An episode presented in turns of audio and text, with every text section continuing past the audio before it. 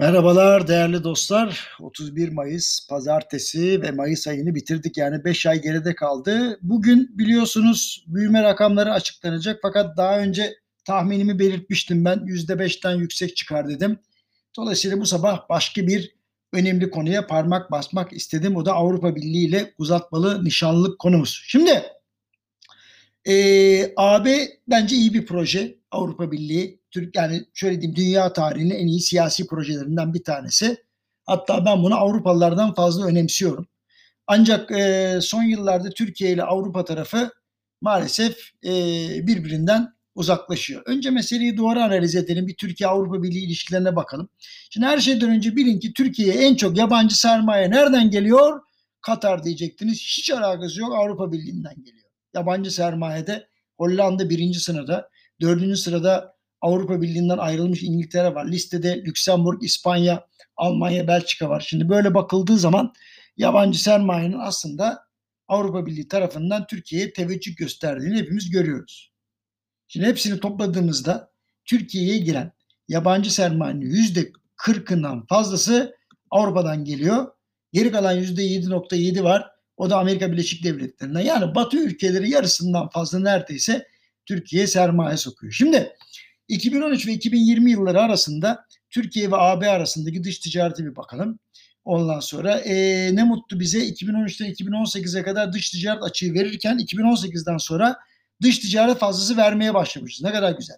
Mesela ilk 5 sırada ihracat yaptığımız Almanya, İtalya, Fransa, İspanya ve Hollanda e, bakıyoruz yani İngiltere'de var tabii Avrupa Birliği üyesi olmadığı için onu farklı kategoride değerlendiriyorum. Almanya ve İtalya haricinde Türkiye'nin Fransa, Hollanda ve İspanya'ya dış ticaret fazlası verdiği görülüyor. Muazzam.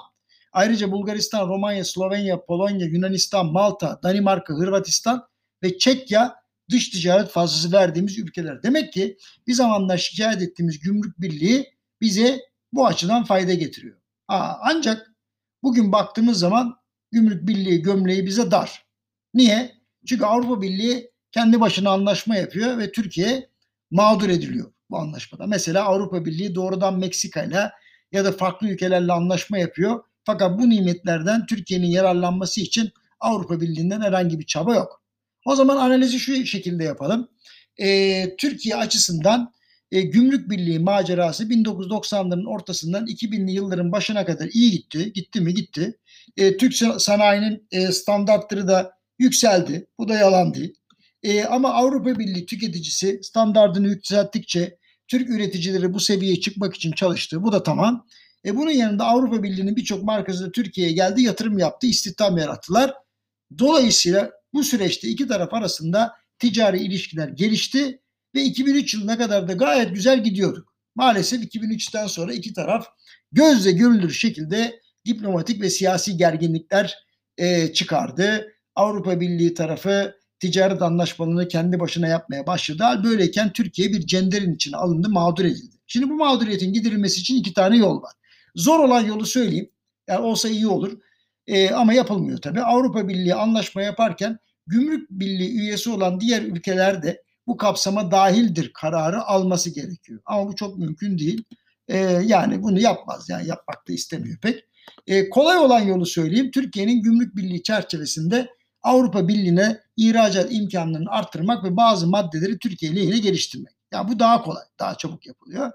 E, açıkçası son zamanlarda Türkiye'nin ciddi bir kaybı var. Avrupa Birliği'nin imzaladığı serbest ticaret anlaşmaları nedeniyle rakiplerine pazar kaybediyor. Şimdi şunu da hatırlatayım. Ankara Anlaşması imzalanırken kimsenin dikkat etmediği bir madde var. Türkiye aslında imtiyazlı üye olabilir. E, bu e, e, detayı e, Profesör Doktor Çağrı Yaral yani bir kere değil birkaç kere hem televizyon programında hem makalelerinde bahsetti. Yani Avrupa Birliği e, tam üye yapılmasa da Türkiye'nin imtiyazlı bir ortak olarak tanımlanması ve bu tanımlama doğrultusunda ticari olanaklarını geliştirmesi gerekiyor. E, eğer bu yapılırsa Avrupa Birliği ile istikrarlı bir şekilde dış ticaret yapmaya ve dış ticaret fazlası vermeye devam ederiz. Belki de böyle bir gelişmenin Türkiye'nin kronik döviz açığına bir nebze faydalı olabileceğini en azından fayda vereceğini de söylemek saf olmaz. Efendim hepinize iyi bir hafta diliyorum.